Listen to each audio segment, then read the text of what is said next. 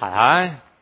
Mit navn er Samuel, og kæmpe glæde at se jer alle sammen her i Højneskirken i dag, og stort velkommen til dig, der sidder med hjemme foran skærmen. Nøj, hvor er det fedt, at vi kan have kirke sammen.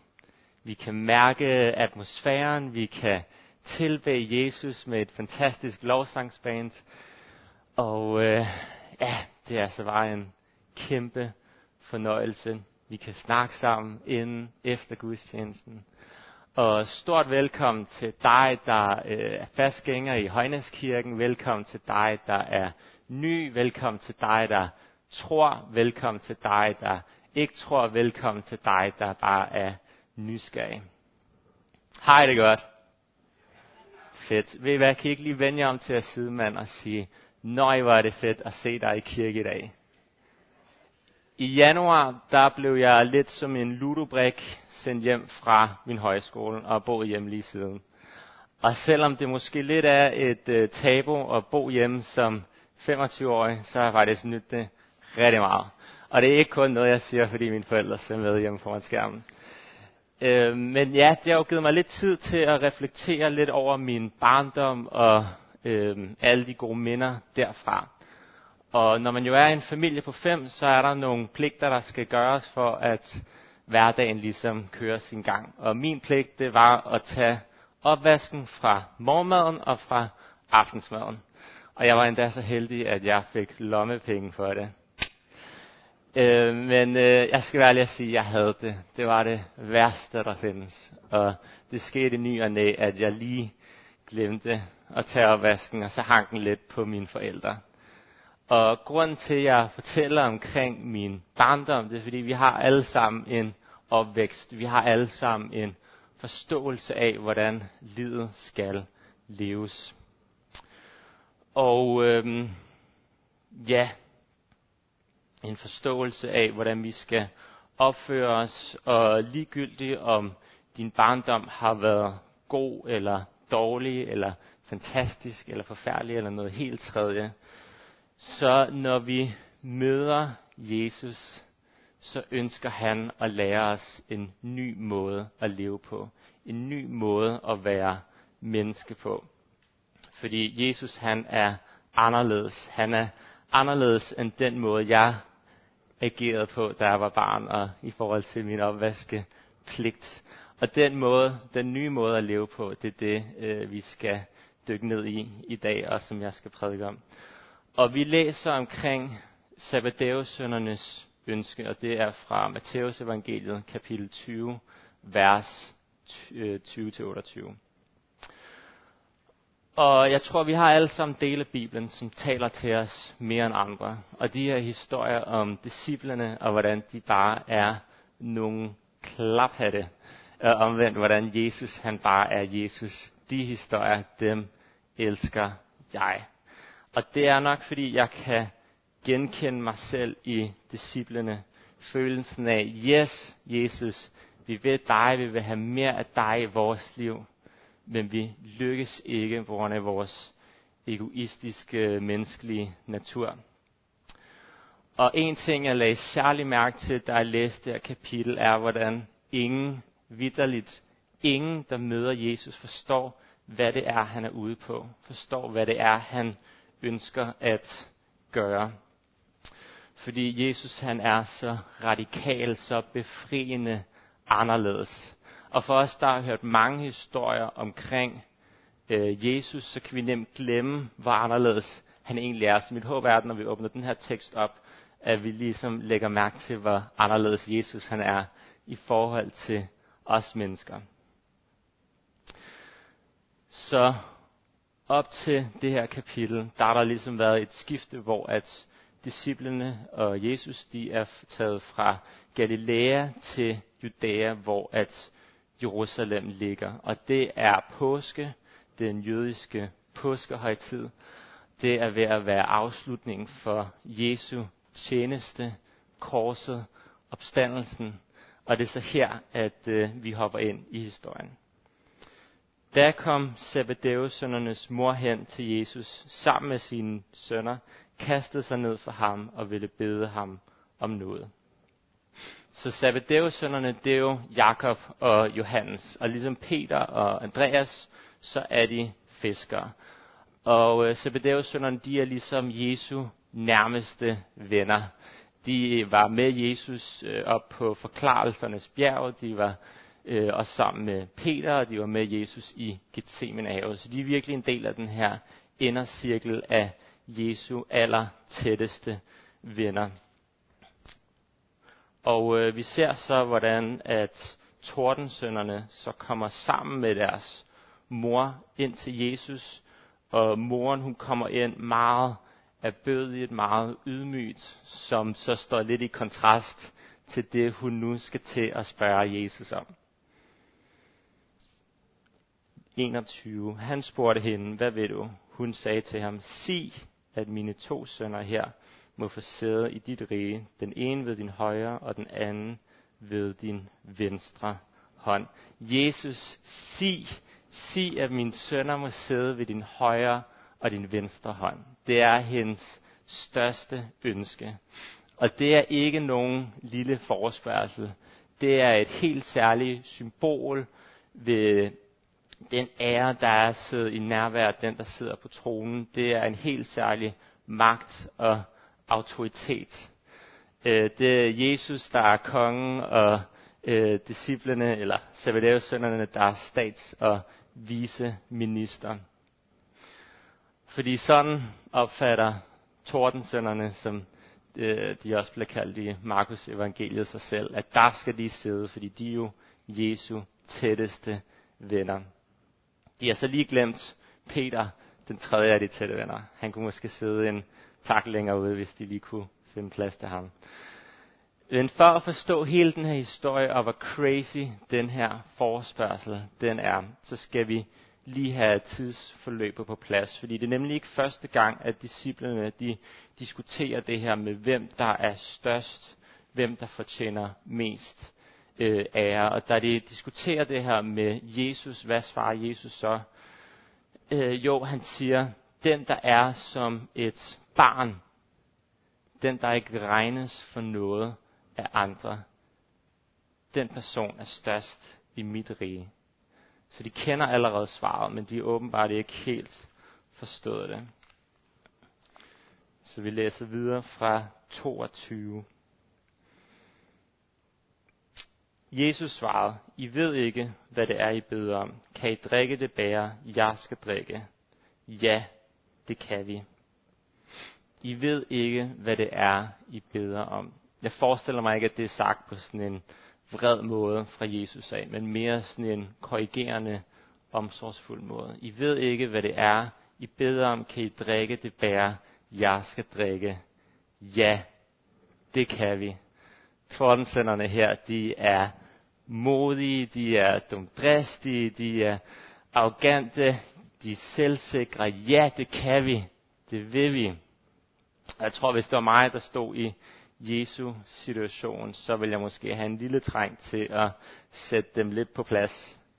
Øh, men sådan reagerer Jesus ikke, fordi han er fuldstændig anderledes. Og det er nærmest som et, et barn, der siger, jeg kan bare løbe hurtigere end Usain Bolt. Og Jesus, der bare smiler og siger, okay. Så Jesus, han er anderledes, og lad os prøve at se, hvad han så siger. Han sagde til dem, mit bære skal I vel drikke, men sædet ved min højre og ved min venstre hånd står ikke til mig at give til nogen. Det gives til dem, som min fader har bestemt det for. Så Jesus, han starter ikke en diskussion, og øh, det er heller ikke fordi, at han eftergiver dem deres forespørgsel. I stedet så forudster Jesus, at de faktisk øh, skal drikke af Jesu bærer. Vi ser Stefanus, der bliver den første kristne martyr, og flere andre disciple som Jakob og Paulus, der dør på grund af deres tro, og Johannes, der øh, ender sin dag ude på fangeøen Patmos. Så de skal faktisk igennem nogle af de her lidelser. Men sædet, pladserne, står ikke til mig at give. Og her der manifesterer Jesus sin ydmyghed over for sin far. Fordi selvom Jesus han er fuldt ud Gud, så underlægger han sin fars vilje. Og det er igen et kendetegn ved Jesus, at det ikke er min vilje, men min fars vilje. Det er ikke Jesus egen vilje, han ønsker, men det er hans fars vilje. Det er Jesu indstilling, og den er helt modsat disciplerne, som forsøger at drage fordel af Jesus øh, autoritet. 24. Da de ti andre hørte det, blev de vrede på de to brødre, men Jesus kaldte dem til sig og sagde, I ved, at folkenes fyrster undertrykker dem, og at stormændene misbruger deres magt over dem. Sådan skal det ikke være blandt jer. Men den, der vil være stor blandt jer, skal være jeres tjener, og den, der vil være den første blandt jer, skal være jeres træl. Så Jesus han kalder dem sammen, og øh, han løser stridighederne, og så viser han dem det større billede. Stormændene, de misbruger deres magt. Det ved disciplene alt om. De har selv oplevet, hvordan at de er blevet undertrykt af romerne. Og Jesus han siger, at sådan er I.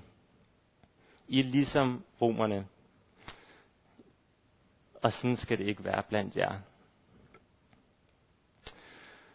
I har misforstået pointen af, hvad magt og hvad autoritet og hvad sand storhed det er. Øh, fordi den, der ønsker at være stor, skal være tjener, skal være lille.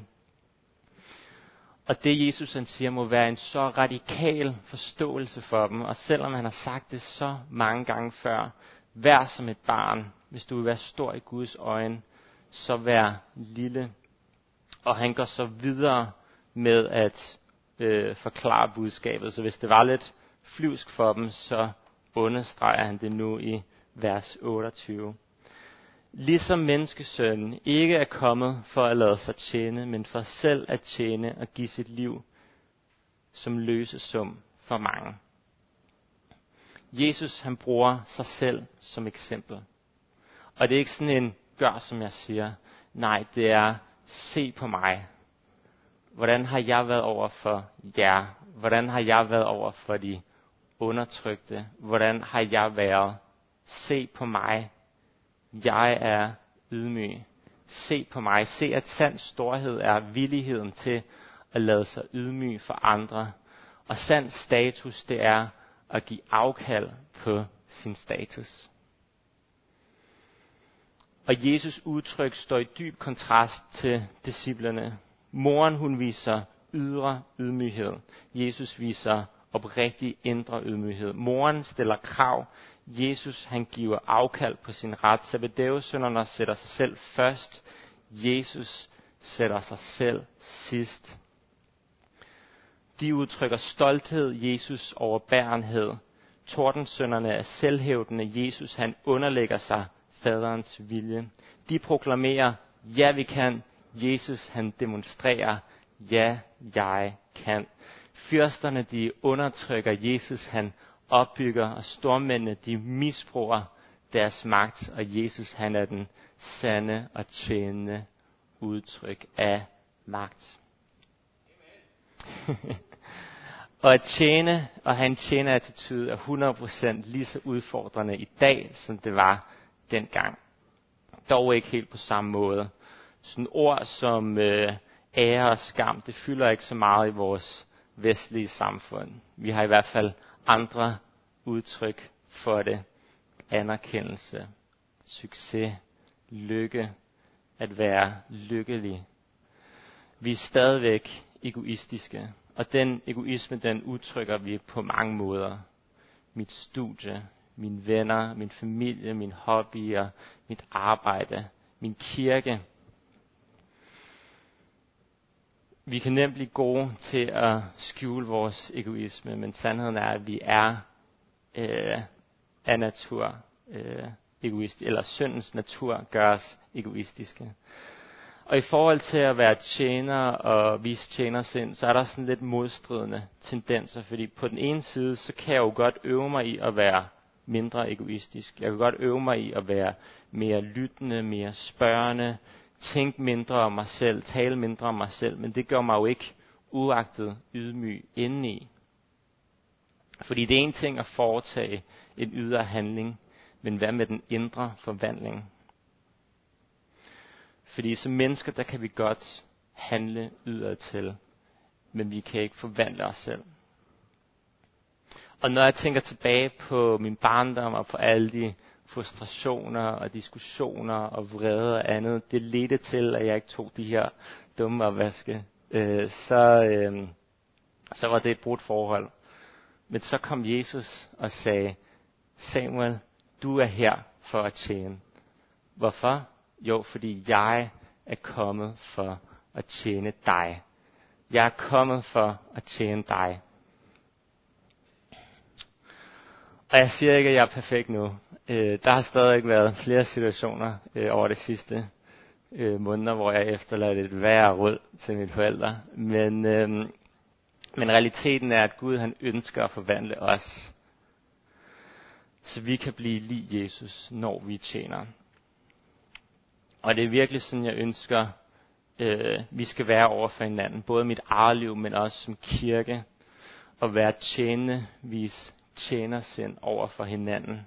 På tværs af personligheder, præferencer, værdier, generationer.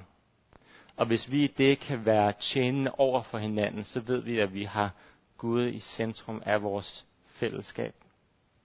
Så det er her, vi starter. Fordi Gud han ønsker det aller, aller, aller bedste for os. Men ikke altid det, vi synes er bedst, men det han ved er bedst for os. Og ordet at tjene, eller det at tjene, det kan nemt blive, øh, eller lyde lidt som en dørmåtte, men, og særligt sådan ordet træl lyder lidt som en dørmåtte, men det er det ikke. Og i stedet for, så skal vi se på Jesus.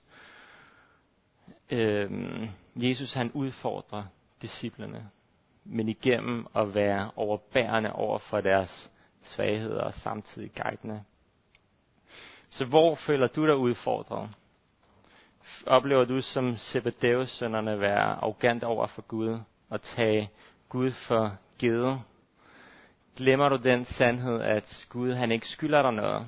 Fordi Gud han skylder os intet. Nada. Og det er der, hvor du har brug for at vente om og sige, hvorfor skal min egen stolthed fylde så meget? Tilgiv mig, Gud. Eller er der brudte relationer, hvor du har brug for, at Jesus griber ind? Brug for, at Jesus han griber ind og forvandler? Er det bønden på dit hjerte? Der, hvor vi anerkender, at vi har brug for Gud til at ændre. Og vise tjenersind og sige, Gud forvandle noget i mig. Vis dig mig, så jeg bliver lille. Vis dig mig, så jeg kan se, hvor lille jeg egentlig er. Og giv mig længsen til at sætte andre før mig selv.